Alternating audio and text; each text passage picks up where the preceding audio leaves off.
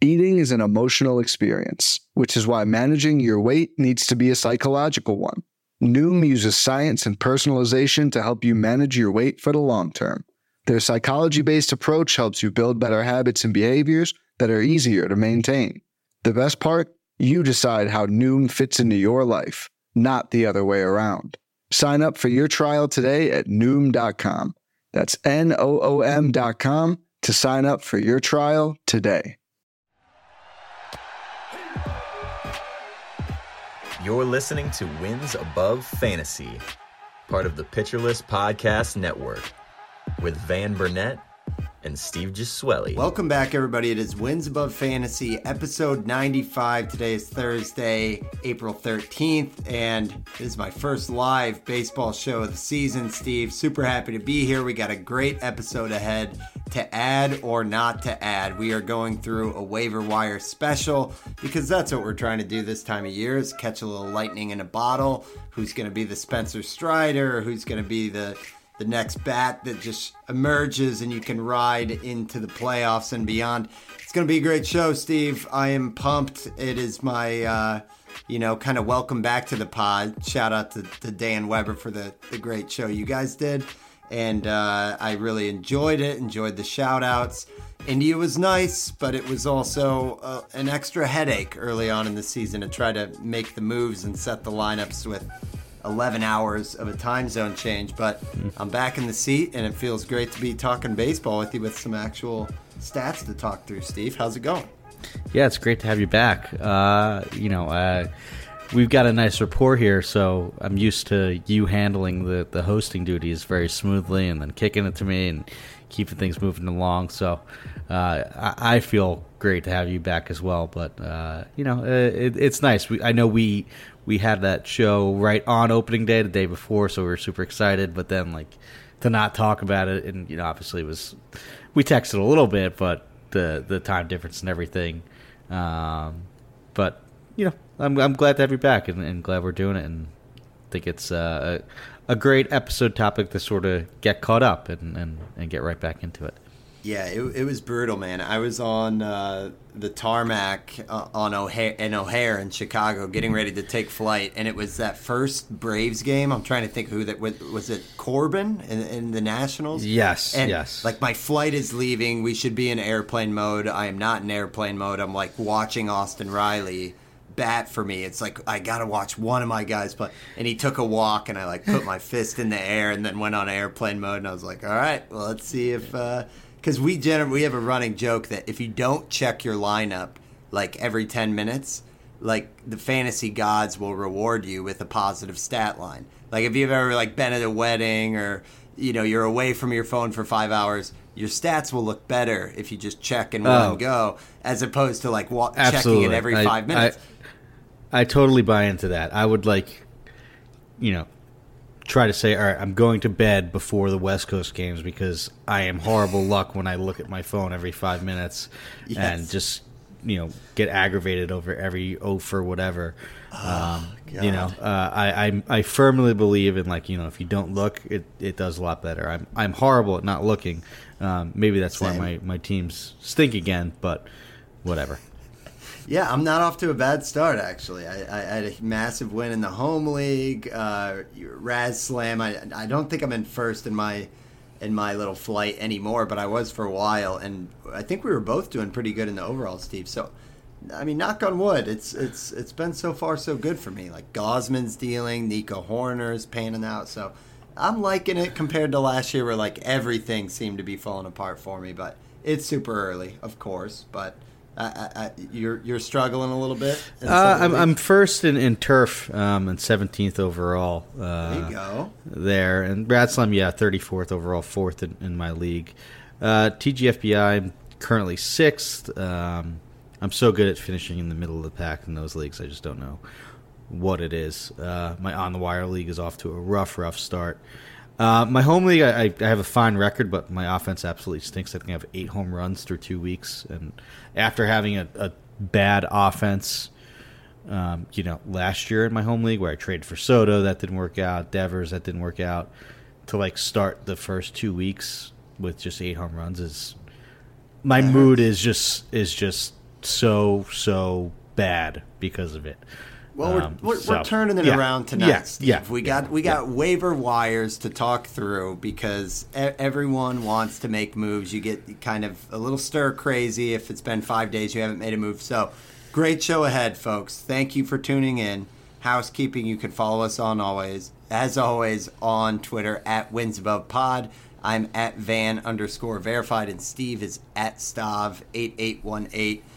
We got about 15 names to jump into here, Steve. So, without further ado, let's talk about these in order of their roster percentage. So, we're going to start with, I guess you could say, shallower league targets because these are the guys with the higher roster percentages based on Yahoo. We just kind of chose as a default. And the first one is Orlando Arcia with a 74% roster rate.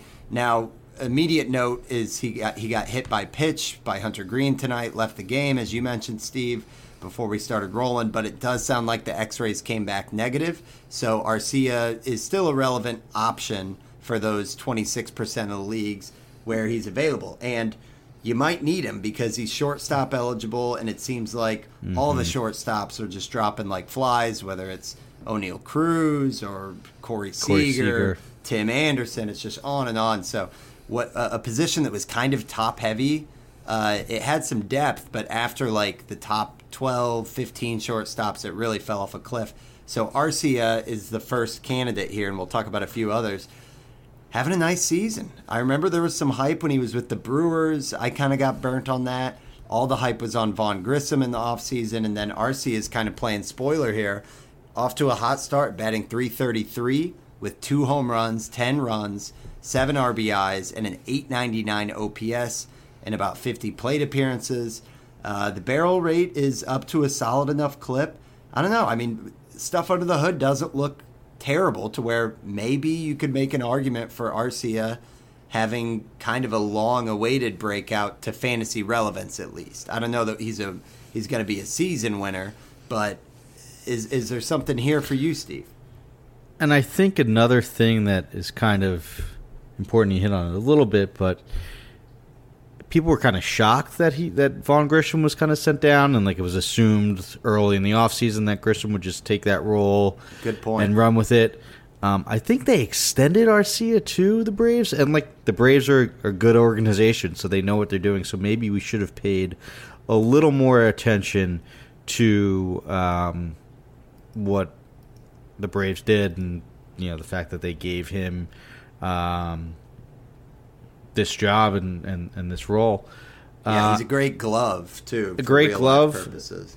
I just don't know if he's going to be more than someone who could fill the gap uh, until you you know those shortstops come back. I don't see him carrying in close to 900 OPS. Maybe a 750 OPS with double digit homers and a handful of steals. You know that that's the other thing. He doesn't really have the elite sprint speed, and I just don't think that he's a, a steal a steals guy at least anymore. I know he stole 14 bags in 2017. That kind of it had uh, 15 homers and with Milwaukee. I think that kind of led to the hype, and he's never stolen more than eight bases since then. Has really only attempted one or zero um, over the last few years. So it's not even like there's any bit of intent where it's like, okay, hey, he stole five bases. Maybe with the new rules, um, he can get 10 or 15. I, I, just don't think that he, you know, uh, ha- has more than like five in him, which I think will will hold down the value the, the value a little bit, just because he. I also Yeah. don't think he's going to push 20 home runs. Like, I think it might be a solid average, 10 home run, stopgap guy. Um, the fact that he's hitting ninth in the Braves order will keep those counting stat down. So uh, I, think it could be viable and is a good replacement, but I'm not like rushing to go pick up Orlando Arcia. Yeah, it's a good point, and you know, I, I didn't realize because I always kind of rated him as a decent speed guy, but you're right, he really hasn't uh, attempted, and, and honestly, since like 2019. So without the steals, he's not a 20 homer guy. I think he might even be a little over rostered, and I know it's re- the position's really shallow with all these injuries, but he's he's hitting seventh in the lineup. I know it's a good lineup to have exposure to, but I don't know. I think compared That's to with, that's with Har- that's rate- with Harris out as well. So you would think Yeah. he would bump down when Michael Harris returns. Yeah, So- it's just compared to the roster rate of these other guys we'll get into. I'm a little surprised that Arcia is that high because this is the time of the year where you don't really want like a vanilla floor guy. You're going for the dart throws that could Mm-hmm. explode and, and and be league winners. So anyway, I think I'm with you. I think I'm out on on Arcia, and for fantasy purposes, it'd be great if we see Vaughn Grissom sooner than later. But let's keep rolling. A lot of names to get to, and the next one we're looking Gr- at Grissom, is- real quick of note, uh, in nine games at AAA, has a homer, two steals, hitting 351, 442, 595 for a 1036 OPS. Um, obviously, small sample, but he's only struck out 7% of the time and has walked um, 11.6% of the time. So, doing everything he can to, to earn a call up here. And, I, you know, that seemed almost imminent if that hit by pitch was was was anything more than what it was, but um, I think it might be sooner rather than later for Grissom. Uh, Yeah, no, regardless. a- a- and AAV is like 2.4 mil, so it's a, that that could be a super util type Yeah. of contract. So, yeah, with you there. So, moving on to second guy we want to hit on here is Isaac Paredes with the undefeated Tampa Bay Rays. Uh, Paredes, he's kind of he's kind of like a cult hero, man. He's like uh, Yandy Diaz before Diaz, uh, like he's a reincarnate. But I know I know that people love the plate discipline with kind of the dream of, of the pop because he's got a big frame. Uh, but he's yet to put it all together. And this season, it's starting to look like it might be happening. Uh, 297 average, three homers, eight runs, 10 RBIs, and 922 OPS. Now he's he's historically been a splits guy where he really struggles versus right-handed pitching. Still the case to some extent so far this season, but it's actually been much better. His batting average so far, obviously tiny sample sizes, but the the right-handed pitching, his batting average is around like 240, where in the past it was like around 170, 180. So if that's enough to keep him on the field and not be platooned, Paredes uh, is interesting. Now, unfortunately, it's like all of the actual power metrics under the hood don't really seem to be following right now. So I have a I have a tough time like making sense of Paredes, Steve. I think I have him on like one, uh, like a, a deep one, like a fifty in NFBC. But uh, like, are you, are you interested in Paredes? Do you think he could put it together? And, and like, what would this breakout look like? So I think Eno Sarris has talked a lot about it. How Paredes is one of those guys like like what he he gets the most out of his barrels because he just pulls the fly balls, and I think the Rays have kind of identified that and said, "Hey, pull your fly balls. That's all all we care about." Um, and what do you know? Like if you look at his spray charts of three home runs, they're you know bombs down the left field line, just pulled Yep. fly balls for for a righty. That's just everything. Like all his hits, you know, his singles are to, to left field. So he's just out there pulling fly balls. That's what he does. Um, because looking back at it, like the power metrics never really look great. Like the max EV at best was you know 67 percentile. Um, you know, barrel rate was fine this year. It's you know about average. Um, doesn't swing and miss, which is nice, but I, I think it's just kind of like a you know a Statcast cheat code. Yeah, Yes, yeah. exactly, He, you're, he's not gonna Statcast. he's not gonna be this. Oh, look at this awesome Statcast or Pitcher List player page. Like who who's this breakout? now? it's it's Isaac Paredes, and he does this one thing. He pulls his fly balls, and that's what he's going to do and get the most out of it. And you know, it might it, it that average I think is, is gonna is gonna come down. Like the XBA right now is you know a lot lower than the 308. It's uh, 215. Last year was 210. Like I think he's a 220 hitter tops, right? But you know maybe he could pop 20 to 25 homers, uh, which is a decent fantasy play at least in deep leagues. Yeah, it's a great point. Like last year, his barrel rate just like a six point four percent below league average, but still twenty homers. And like you said, they are all dead pull. Uh, so yeah, that he definitely defies it there. Um, the one thing that's kind of interesting about the batted ball profile so far this year, again, small sample, but the ground ball rate has dropped from forty two percent down to twenty six percent. Uh, all in exchange for you know nine percent more fly balls, nine percent more line drives. So that is a good sign, at least. Yeah, and you know, with the shift, maybe that that could help a little bit too. Um, you know, no shift, maybe that'll help help the average a bit. But hey, that's a, that's a that's a decent sign because you want the guy to pull pull fly balls, and if you're not hitting it on the ground, that means it's a fly ball. So um, yeah, so Paredes, 59% rostered, still out there quite a bit. And, I mean, uh, you know, we talk about lineup exposure. Like right now, he's a guy who's been hitting, uh, he hit third tonight in the lineup for the Rays. And, you know, he's kind of batted all over, but, uh, you know, usually in the middle part of that order. So uh, I think a good option for Paredes. I like it more than, than Arcia. Moving over to our boy, Jarred Kelenic. Steve, uh, all it took was a full year of us hyping him up and then uh, off season where we basically, at least me, have no shares uh, for him to be piecing together what looks to be a breakout. He is hitting 351 with three home runs, all in the past three games. A couple of steals to boot, five runs, five RBIs, because he's not really hitting in a good spot in that order. The strikeout rate is still hovering around 30%, Steve. I think that's what the naysayers will point to. Uh, but you got, you know, Jeff Passan tweeting out that this breakout is happening. What do you think? Is is Kelenic? Are we buying it or not?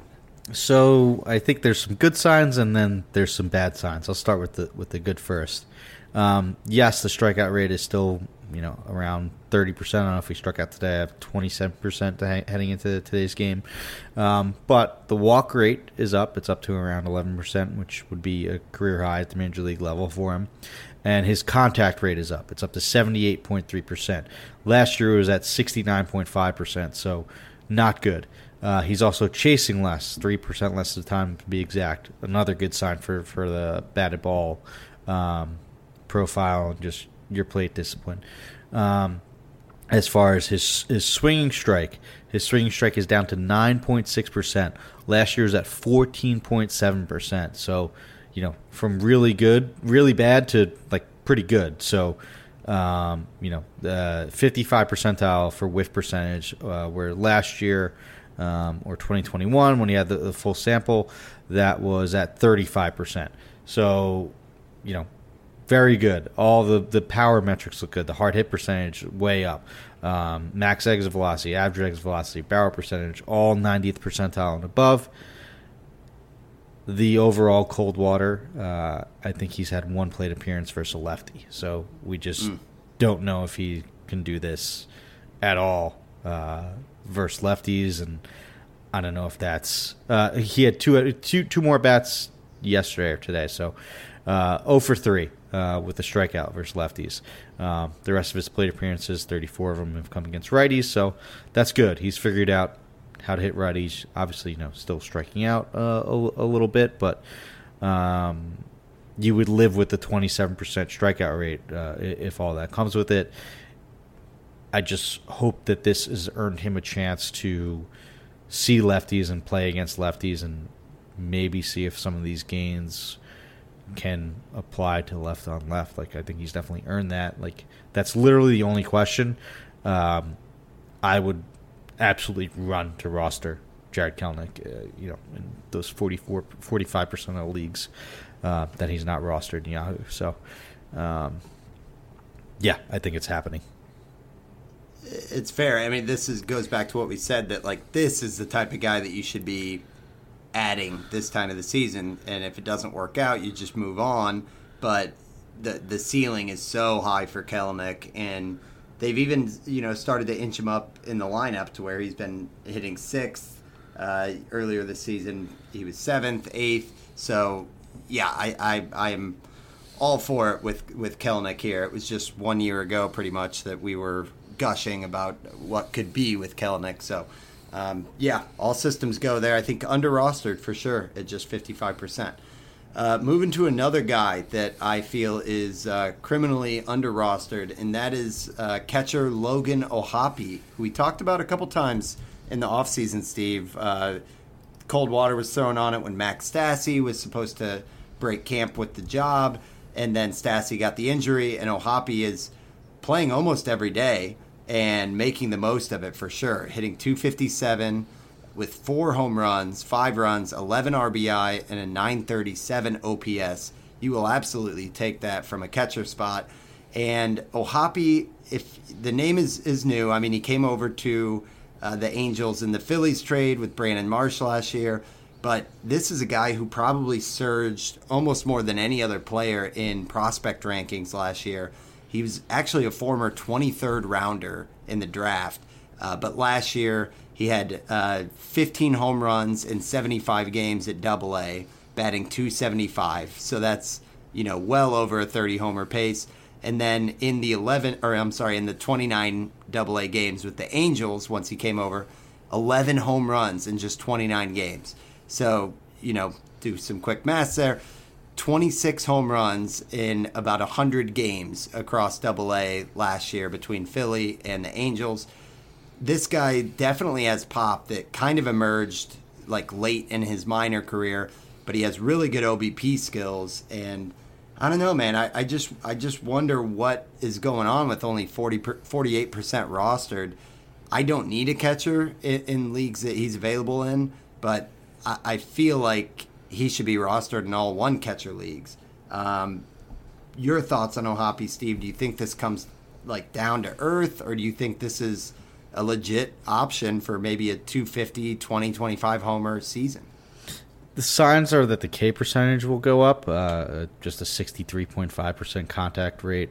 Um, his zone contact so you know the pitches that you make contact in the zone isn't as bad. At eighty-two percent, you'd like that to be a little bit higher, but you know, hey, um, so uh, I'm actually a little bit encouraged on that. The swing strike is at seventeen point seven percent, so Oof. that's a little high. Um, I think it's going to be around like a thirty percent strikeout rate. Uh, he's striking out around twenty-five percent of the time, so maybe that's buoying the average up. But I have zero questions about the power and like I am devastated that I've invested in Willson Contreras, who is horrible, and then Logan O'Hoppe went like ten rounds later and has four home runs. So, uh, yeah, I, I in any one catcher league where a catcher is struggling, like I, I would make that swap. Like Logan O'Hoppe is definitely a good enough for for catcher one. Like you don't care if your catcher hits 220 and hits 30 home runs, which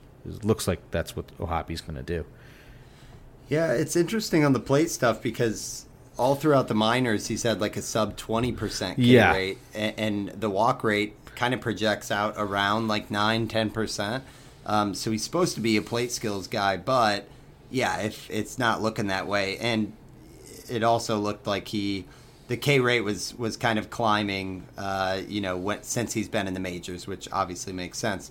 Um, but yeah, I just think you can do a lot worse. And in terms of his act, you know, part of the battle for any catcher is just volume, and I think that's been something that's great. He, he's good behind the plate. Um, kind of, you know, that's a, a, strength of his compared to some, you know, Gary Sanchez type of catchers.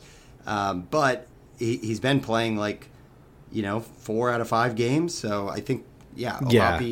I, and I don't think, you know, he's won the job. Like even when Stassi's back, like they can't I know the Royals, uh, the Angels are kind of dumb, but they're trying to keep Ohtani there, right? Like they're not going to give this job back to uh, to anyone when O'Hoppe's hitting like this.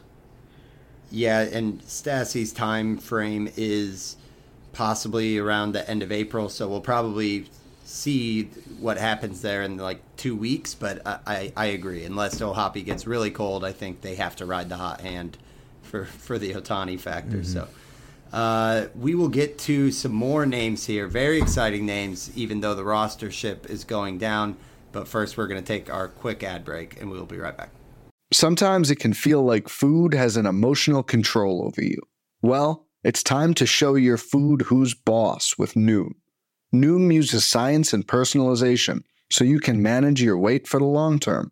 Their psychology based approach helps you build better habits and behaviors that are easier to maintain and they help you understand the science behind your eating choices and why you have those cravings.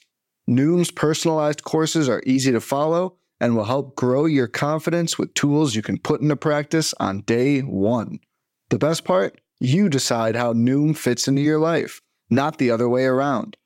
And based on a sample of 4,272 Noomers, 98% say Noom helps change their habits and behaviors for good. Start taking control of your weight management and join the millions who have lost weight with Noom. Sign up for your trial today at Noom.com. That's N O O M.com to sign up for your trial today. Fads come and go, and nowhere more than in the world of weight loss. That's why Noom has created weight management programs that are made to last. Noom uses science and personalization so you can manage your weight for the long term. Their psychology based approach helps you build better habits and behaviors that are easier to maintain. And they help you understand the science behind your eating choices and why you have those cravings. Noom's personalized courses are easy to follow and will help grow your confidence with tools you can put into practice on day one. The best part? You decide how Noom fits into your life, not the other way around. And based on a sample of 4,272 Noomers, 98% say Noom helps change their habits and behaviors for good. So stop chasing health trends and join the millions who have lost weight with Noom.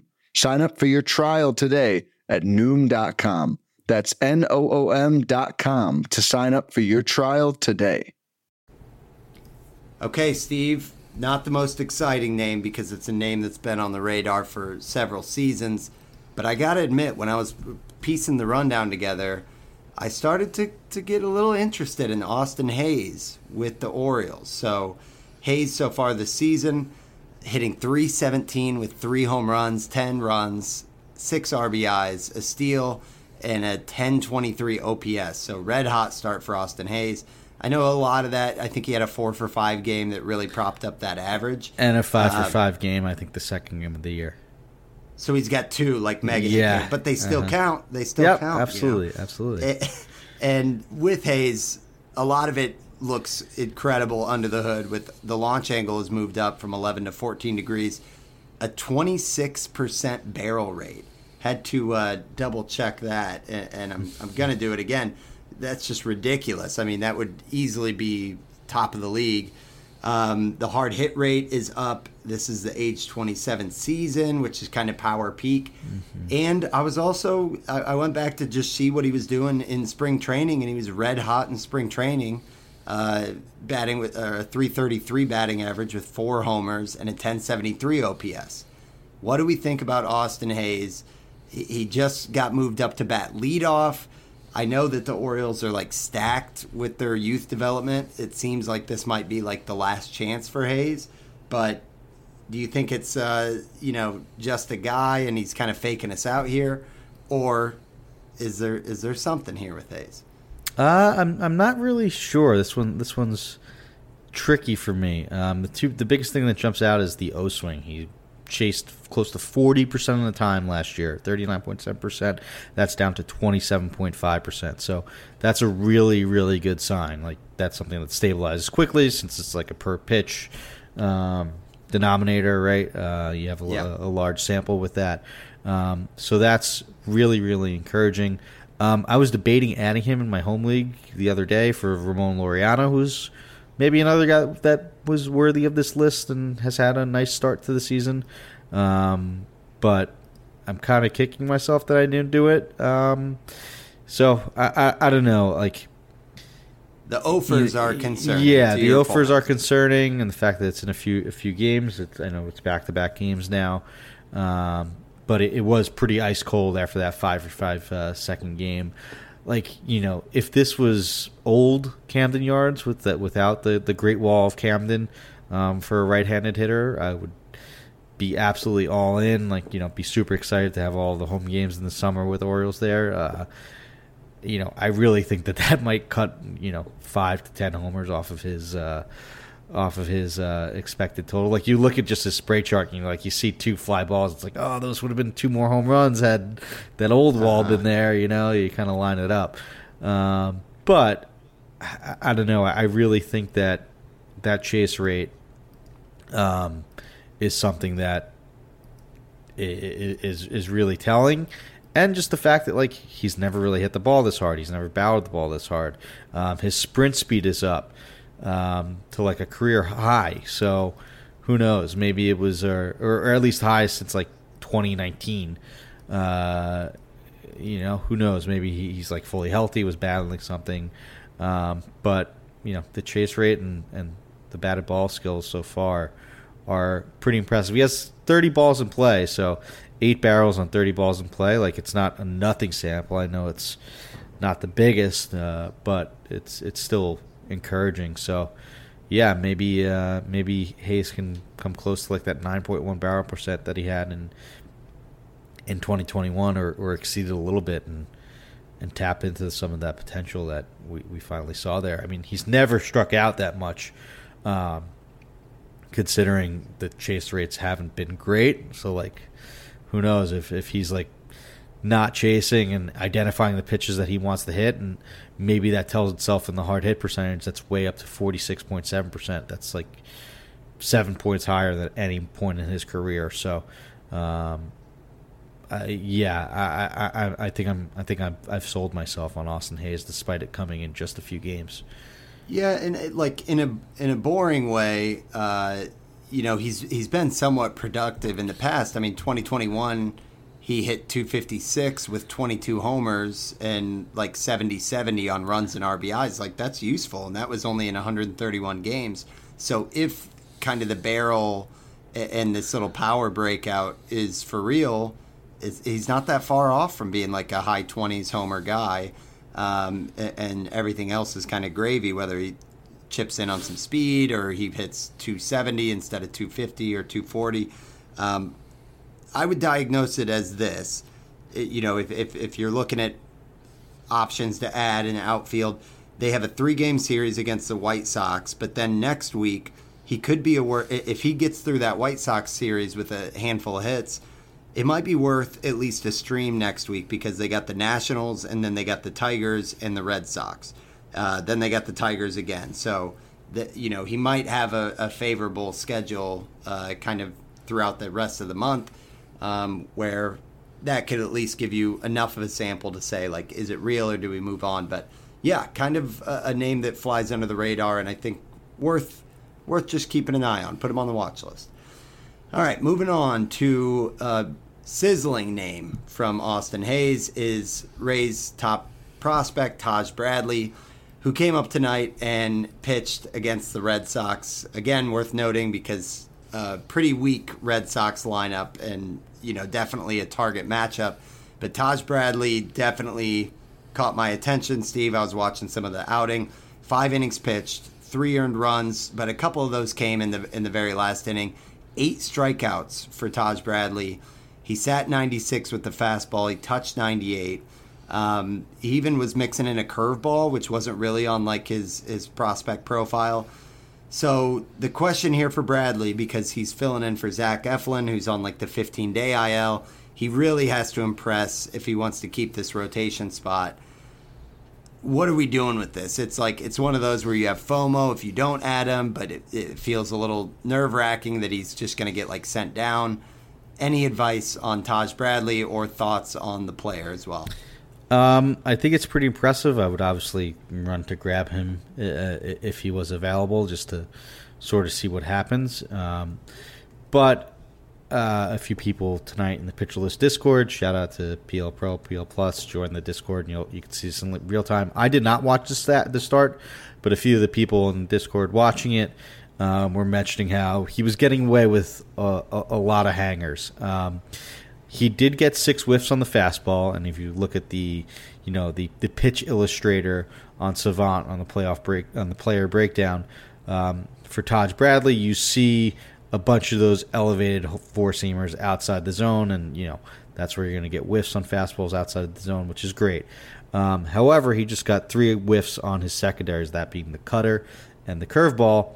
And if you look at where the cutter's located on that spray chart, it's all over the middle of the plate. Like a lot mm-hmm. of these look like they could be hangers that, you know, a, a better offense uh, or, or, or, an offense that's, you know, clicking better at a time would absolutely demolish. So I, I like it. I think I would 100% grab Taj Bradley. I think it's it's it's great. I think you know the fastball is really encouraging to get that many whiffs on a fastball. Like that's a great base.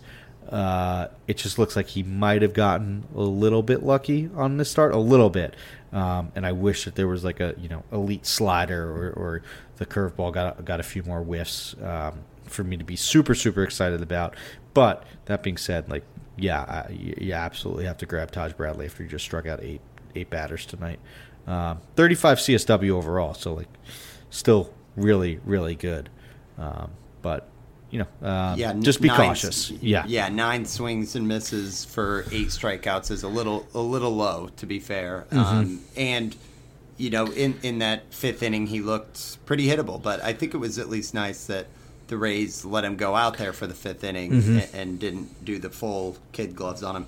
His next start will be at Great America Ballpark, so that'll be an interesting test. A little bit better offense, but still pretty light, kind of a, a target matchup. And then I think after that, if he gets one more, it would probably come against either the White Sox or the Astros. So that would be the big test and probably the last one before Eflin comes back. So and then Glasnow coming too. So um, yeah, yeah there, yep. there's some reinforcements coming for the Rays. Yep. Well, let's move to a Reds hitter, and it's Jake Fraley, who we talked about with the uh, Mariners in, in past years. A guy who we were excited about, and then we kind of cooled off on. But Fraley's kind of interesting, Steve. Uh, he's he's off to a hot start, hitting 370. He's got a homer, a couple steals, he's got the speed. Uh, just three runs, but nine RBIs. Um, what's nice about Fraley is he, he's taking walks. Right now, he has a 20% walk rate, and he's hitting third for the Reds. So this is a guy just 29% rostered that is kind of sneaky for, for being that low on the roster rate. You know, he's going to get a lot of volume uh, batting third, and, you know, so far so good. And it's a guy who I think is somewhat toolsy that we've had an eye on in the past. Um, I think he's another guy who's kind of got a cult following out there. Any interest in Jake Fraley for outfield? Yeah, I definitely think it's it's worth a follow and, and, and an ad where where you need it in, in deeper leagues.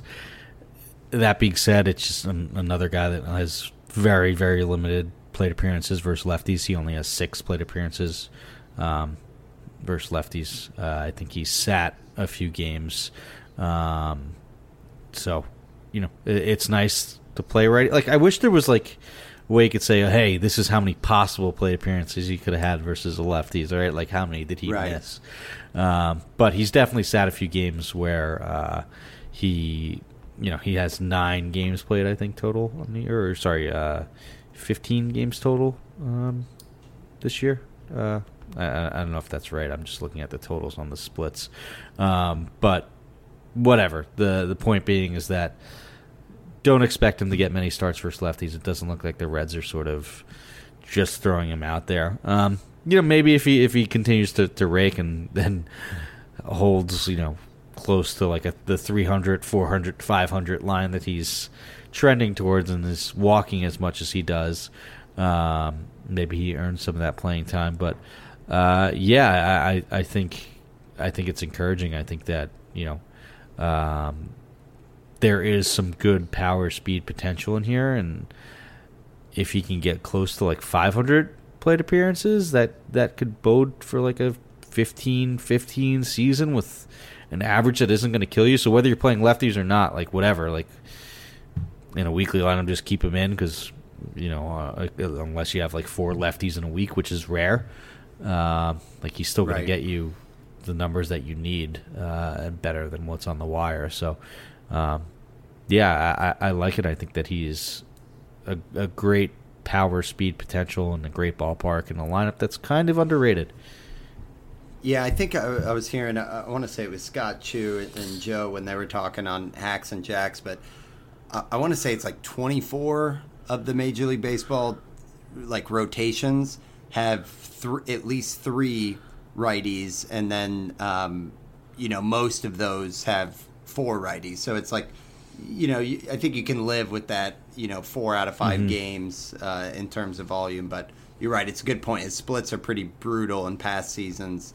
Uh, like in 2022, He had like a 861 OPS versus righties, a 476 OPS versus lefties, just a 143 batting average. So definitely has a lot to prove to to kind of give us confidence that he's not a platoon guy for that matter. But nonetheless, I think Fraley, uh, especially in OBP leagues with that walk rate, um, is a good guy for like five outfield leagues in, in OBP. Kind of a must add in that format, I would say. All right, Steve. Uh, you and I have not had a chance to discuss Kris Bubic, which mm. I know there's some uh, some of the top industry experts are, are, saying let's slow down before we ordain him uh, kind of the, the the pitching pickup of the season.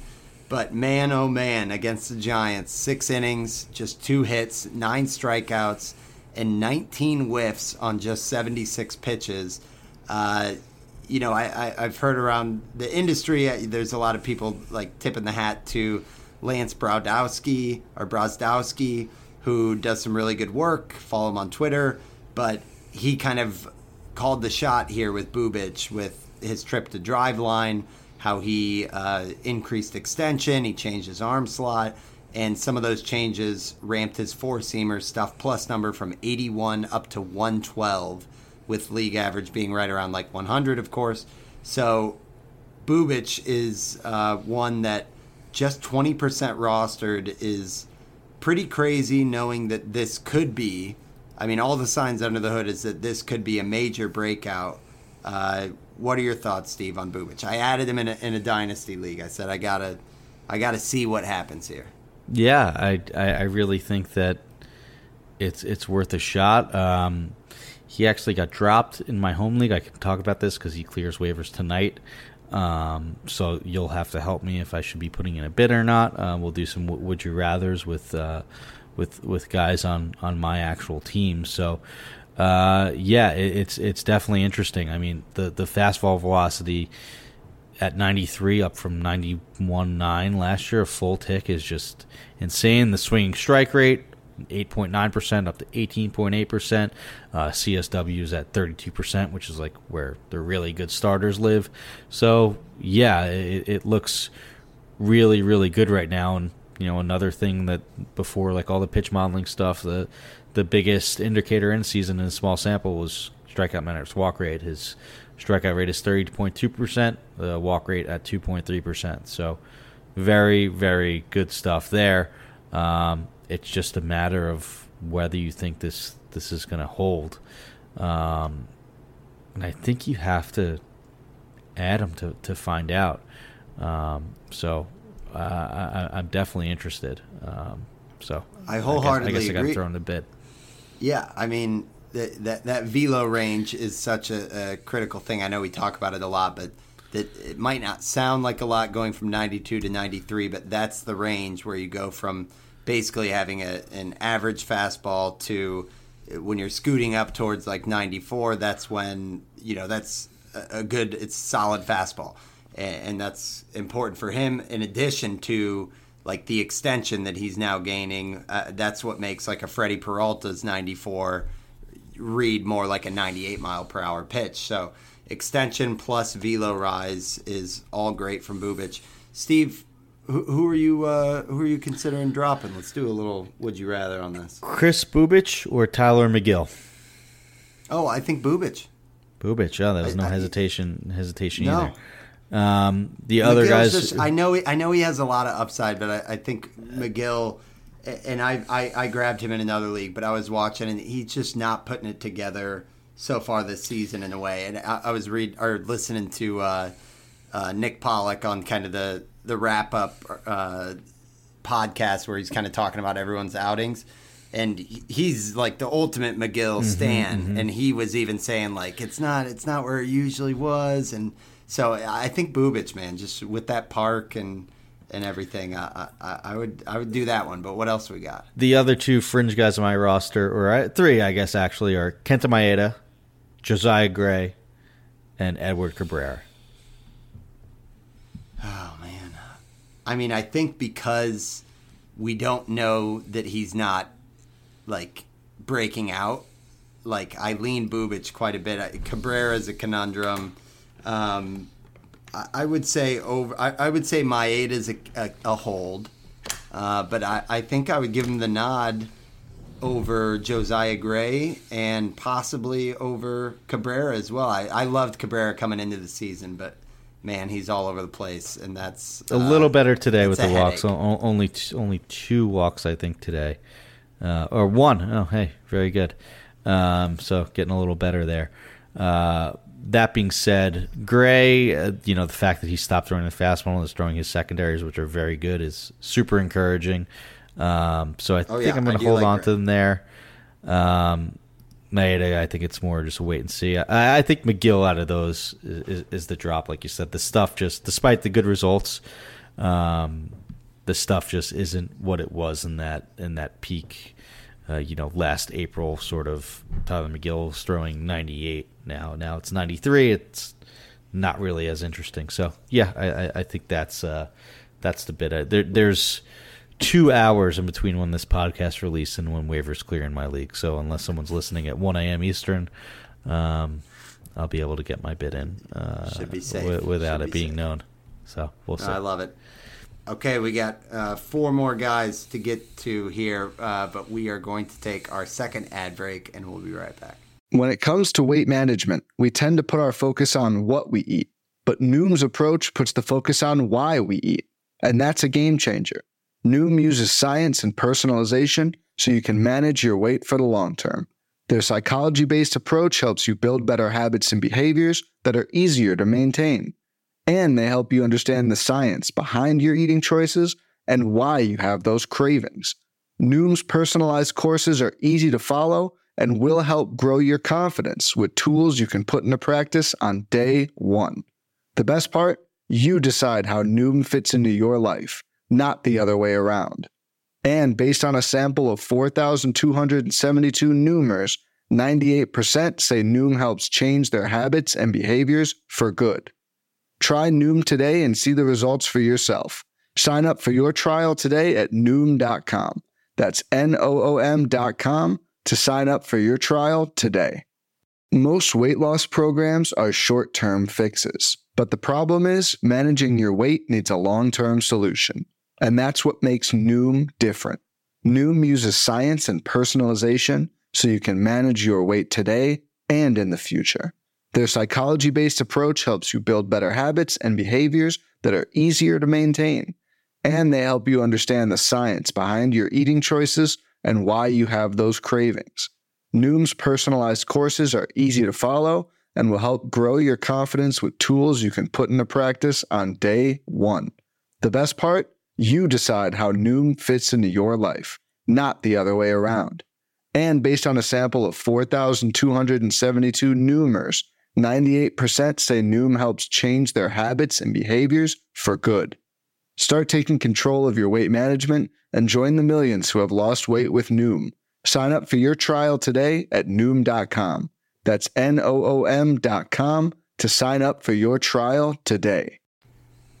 All right, so Steve, back to the outfield here, and it's none other than Chas McCormick uh, with the Astros, who honestly is we've kind of made jokes in the past about you know McCormick. Maybe it's because his name is Chas McCormick, but he's putting together a nice little season here so far with uh, 275 average, a couple homers, four steals, and an 870 OPS.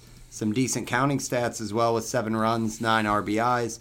Uh, McCormick, what are your thoughts? I mean, I feel like he's a name who's come up on the pod in the past. Uh, do we think this is legit and somebody who's worthy of our attention in that lineup, or are we uh, kind of writing this one off as a, a, pass here at 19% rostered rate?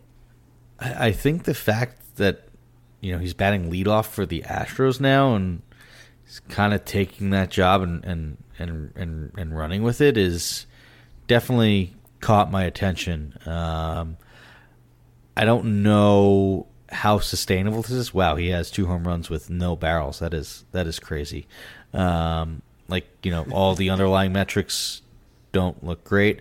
Um, okay, Fangraphs had him at, at zero. Um, Savant has him at one, but still, he has two home runs with only one barrel.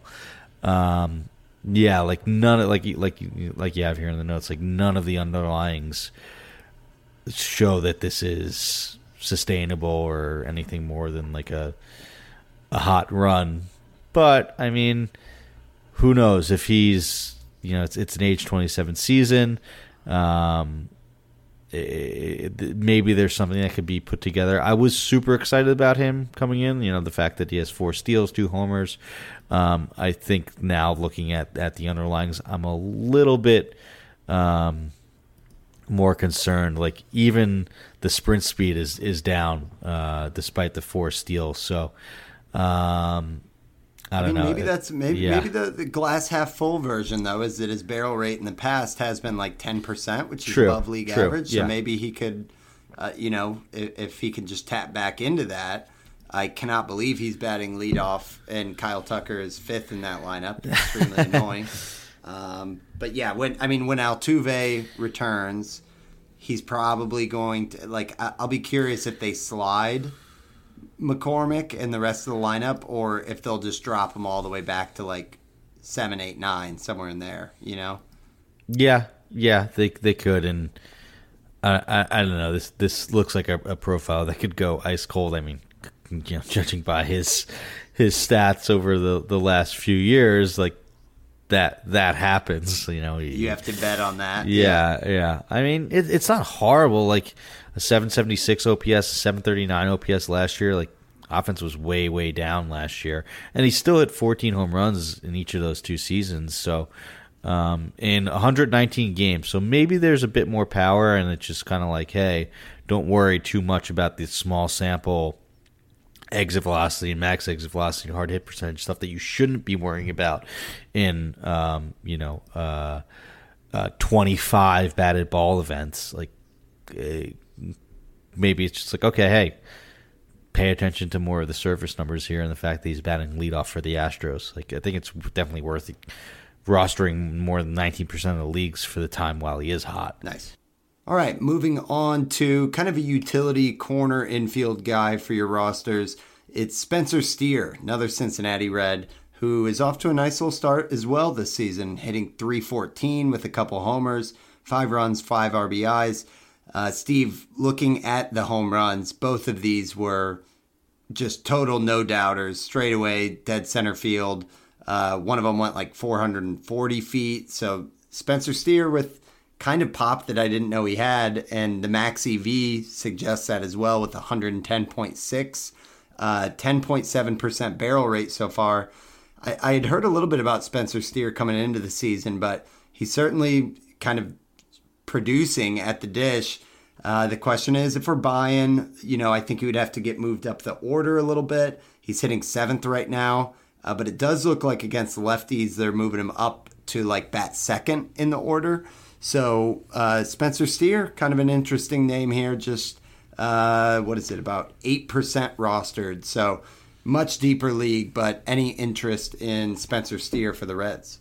Yeah, I'm pretty interested. It's it's another like really encouraging profile. Twelve percent walk rate, seventeen point five percent strikeout rate, uh, only chasing twenty one point six percent of the time. That's really really good, especially for a guy who you know he just had a small cup of coffee last year and was a big prospect and, and, just came up. Um, but it, it's another one. I just don't know if he's going to get um, the full playing time uh, for for the Reds. Like he's played, uh, I think, ten games total out, out of the what now? We're at like game thirteen now around in, in, in the season. Maybe maybe more than that, um, fifteen. So um, he's sat a bit, which kind of stinks. Like you know, a team like the Reds, you would just hope that um, Spencer Steer would just get this job and and and run with it and play every day.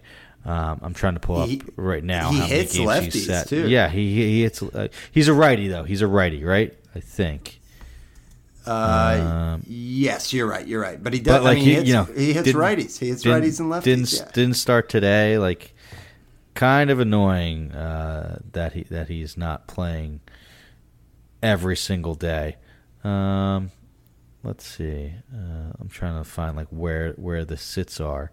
Um, so today he sat. He played on the 11th, 10th. Maybe maybe he has played mostly every day. Maybe, I- maybe yeah, I think it was a day of rest today. Just a Yeah. day rest. Okay, so I'm kind of wrong there, and that makes me a little more encouraged. Like, I, I think I want Spencer Steer on, on, on, on most of my rosters. Like, um, you know, it, It'd be nice if they moved him up. Yeah, at, like Yeah. being on the Reds, it'd be nice if they moved him up the order because you see what he's doing, and then you see like just five runs, five RBIs. Like Mm-hmm. it's already a bad lineup, but then when you're hitting seventh, that probably will be a lot of games where he only gets like three at bats, uh, which stinks as well. But I mean, if he does this much longer, it's like, I mean, pulling up the the Reds. Uh, batting order here. Uh, It's like you know who who is who is blocking him. Uh, they got like Wil Myers batting fifth, uh, Vosler who's been hitting well batting sixth, but I don't know if he if he keeps it up. Like T.J. Friedl is hitting second in that lineup, so. I- I don't know. It just seems like there could be uh, room for him to kind of bump one of those guys, knowing that he, he's got plate skills, he's got some pop that he's kind of proving out right now. Um, and first base, third base is, is kind of nice eligibility as well. So, yeah, I mean, just 8% rostered, though. Like, he's he, he's under rostered, right? Mm-hmm. I, I I think so. Like I was under the impression that he like wasn't an everyday player. Like, you know, whoa. Like I, I, I think that this guy should be on a lot more rosters. And uh, the next guy who we're going to talk about to put, you know, uh, lean into my uh, transition duties that I learned as a host last week is going to be uh, a, a would you rather, and then there's might be someone else on my team who uh, I could I could throw out there as a name potentially that uh, I, I might uh, be dropping for him. So there you It's go. a, it's a great, great, yes, yeah, great tease, a- and the the name, which is kind of a big prospect name, is second baseman for the Twins, Edouard Julien, and for the spelling on your guys' searches, it's E D O U A R D, Edouard Julien, and just six percent rostered. Again, highly touted prospect. Steve, I believe we, uh, yes, we have him in our uh, Yes. our dynasty uh, for for Pitcher List League on Fantrax. So Julien, the name of the game is this guy is a walk machine. Uh, he has always had like twenty percent walk rate in the minors. Um, you know, he just got called up, and and the Twins had him today, eighth in the lineup against the White Sox. What do you know? He took a walk. He went 0 for 2 otherwise. Uh, but yeah, I mean, in the minors last year in Double A, 113 games, he had 17 homers, 19 steals, but probably temper the expectation on the steals. He's, I think he's like a 40 grade speed, so I think you'd be thrilled if he got like 10 steals on the season. Uh, but even that's probably optimistic. Uh, that said, this is a guy in like a points league or an OBP league whose value takes a huge bump up.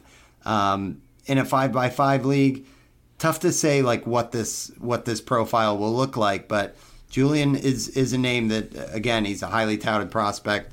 Uh, should be a name at least on your radar in, in Edward Julien. So I don't know if you got anything to add there, Steve. It's a good call on uh, just like as a util guy. Uh, would you rather on on Steer versus Julien? Yeah, that's what I'm debating right now. I currently I scooped up Julien when he it was announced that he got the call. Um, you know, he batted eighth. Uh, I think he was removed uh, in the later innings, probably for defensive purposes, which isn't a great sign. Uh, he took Joey Gallo's roster spot. Um, so, and Gallo's starting a uh, rehab assignment this weekend. So, I don't know how long uh, Julien will be up for, and if they're going to give him enough of a chance to sort of earn that job. The fact that they, um, you know, replaced him in the late innings isn't encouraging. Um, they do have some guys though uh, at Minnesota that, that's struggling. I know Nick Gordon, a guy that I liked, and and several other people liked. Um, uh, uh, not off to the greatest start uh, for for a lot of guys offensively in Minnesota. So I think there will be, um, you know, some opportunities um, sooner rather than later. I just don't know if it's going to be now, and I think I should probably make the move um, to add Spencer Steer uh, for him. What, what do you think? Yeah, I, I mean, if your league doesn't have like walks or OBP, yeah, I it's it's o, it's o, it's OPS, it's OPS. So in, okay. in a way, but uh, yeah, it's interesting. But at least Steer, I mean, he's still walking, you know, twelve percent of the time as well. So mm-hmm, it's not a mm-hmm. total mm-hmm. trade off. I think you're going to get more volume from Steer, and yeah, they both probably read out at the same pop. I guess maybe the tiebreaker would be like batting average, and right now Steer's hitting three fourteen.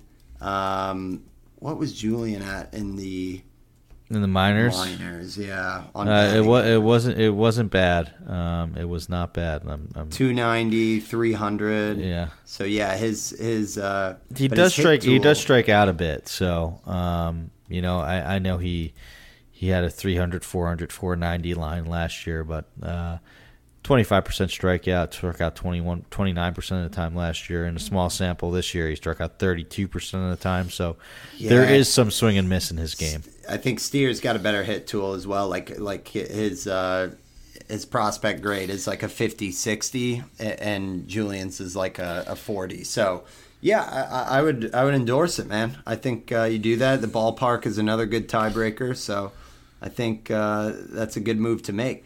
I I am getting ready to um, consider dropping.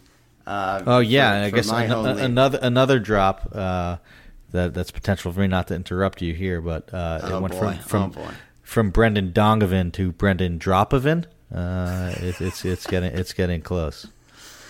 Yeah, was hoping for more in Coors. That is for sure. Yeah. Just uh, like two for what? Two for 16 mm-hmm. with five strikeouts, and those two hits were just singles. Yeah, we got a series against the Pirates, Steve. I think you got to at least ride it out there. The problem is, if it breaks right, the FOMO is going to be brutal if you dropped him because mm-hmm. he's still batting leadoff for the Cardinals and gosh, like the the spring training, the the plate skills from last year, like it's so close to being a great breakout if it just clicks in. But yeah, it's it's been rough there. I, I, I the one I was going to bring up is I, I have Joey Wiemer as a uh, kind of a util for me, and and the guy's gone over his last twelve with like six strikeouts in there, seven strikeouts in there. So I, I you know this show is helpful for me because I'm trying to figure out who who I'm replacing. And Spencer Steer has my attention. I, th- well, I think so. unless you need steals, I would go Steer over over Wiemer. Yeah, I'm, I'm good on steals. I got yeah. I got rabbits. I got yeah. Hoerner and, and Kwan and everything. So there you, there go. go. Maybe we'll both ride out with with Steer. I just All I right. just did I just did it. I dropped uh, Julien for Steer. I love when you hit the, the live show yep. transactions. It's, yep. Yeah, that's a that's a WAF classic. Yeah. Last name on the list is White Sox shortstop Lenyn Sosa. This is again looking for you know any kind of streaming help if you lost Corey Seager, Tim Anderson, uh, Oneil Cruz, any of these guys. Lenyn Sosa, uh, for being just one percent rostered, I think he deserves a little more attention than that. Uh, today he was uh, he debuted was seventh in the the lineup for the White Sox, one for four and a home run off of Jhoan Duran. So that is one of the nastiest closers in the game. So uh, that that is encouraging. And last year in 57 games in AAA, Sosa went 296 with nine homers and three steals. So that kind of profiles out to, you know, 15 homer, 10 steal type of uh, profile, but with a good hit tool. Um, you know, it, it's it's interesting to see, you know, and even a little bit more pop than that in Double A last year for Sosa. So you know, not much more. I, I'm like not sprinting to a waiver wire to grab him, and Anderson will probably be back in like two or three weeks. But you know, in a position that's pretty shallow, I feel like you could do worse than Sosa. Uh, but what do you think, Steve? Yeah, I, I like it. I, name kind of caught me by surprise. I guess when he when he was called up, um, you know, the fact that he was hitting 448 at AAA, people were like, "Whoa!" Like, you know, check this out.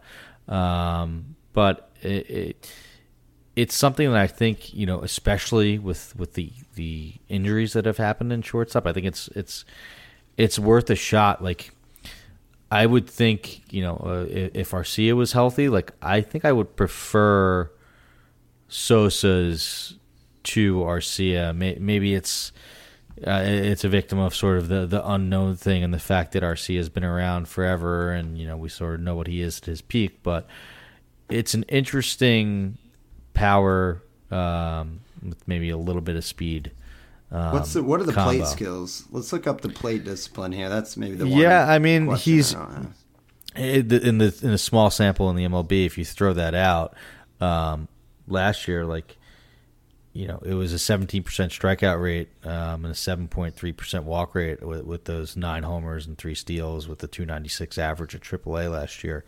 Um, never was above 23%, and that 23% was, you know, after he got promoted to Double A from High A uh, after posting, you know, 103 WRC plus um, at High A, and then struggled a little bit um, with that 23 percent strikeout rate uh, in Double A for his final three game, 33 games in 2021. Um, when he repeated the level in 2022, which is a good sign, he cut that down to 13.8 percent. Um, then he was promoted to to AAA, and it was just 17.4 percent. So pretty good on, on the strikeout rates, average walk rates. Like, yeah, I, I'm I'm I'm a, I'm a bit interested in you know, especially in, in deep leagues. I think you know in this week's Fab run, and like TGFBI, he'll probably be a a name that that might get some dollars thrown at him.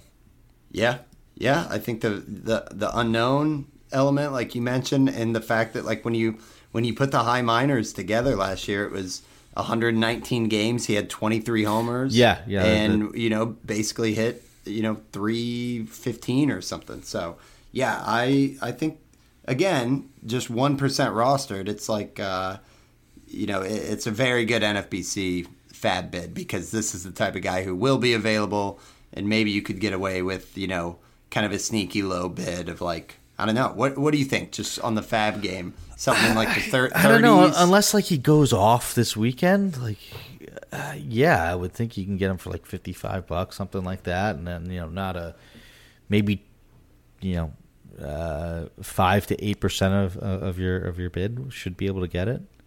yeah, yeah, I think so. Maybe less, And- maybe less. Uh, you know, I, I don't know if it like what the playing time situation is. Moncada shouldn't be out long term, um, but I think worth a flyer. Like, I would definitely throw you know um, twenty to fifty bucks on them out of a thousand for sure. Yeah, and I wonder, um, you know, they got Elvis Andrus, they got, uh, you know, it looks like it's second right now, Romy Gonzalez. Uh, but I wonder if they could kind of util, super util, if he, he does end up performing well. Another thing is Tim Anderson. This might not be the last IL stint of the season for Anderson. Yeah, so, yeah, for sure, um, for sure. For like a for a best. yeah, that's right. It wasn't. It wasn't a Mon- it wasn't a Moncada replacement. It was an Anderson replacement, which um, Yeah. you know is more long term. Yeah. Okay, well that rounds us out, guys. A lot of lot of names, but tis the season for scratching and clawing at the waiver wire. So thank you guys for tuning in, listening to Wins Above Fantasy. We will be on every Thursday this season. I'm Van Burnett. You guys can follow me on Twitter at Van underscore verified. Steve Gesuele is at Stav8818. And the show is at Wins Above Pod. If you guys enjoy it, please go out, give us a rating, review. We much appreciate it, and it goes a long way. Uh, but that wraps us up for episode 95. Thanks for talking baseball with us. We'll talk to you next week. It's great having you back, man. Thanks for talking baseball with us, guys. Later.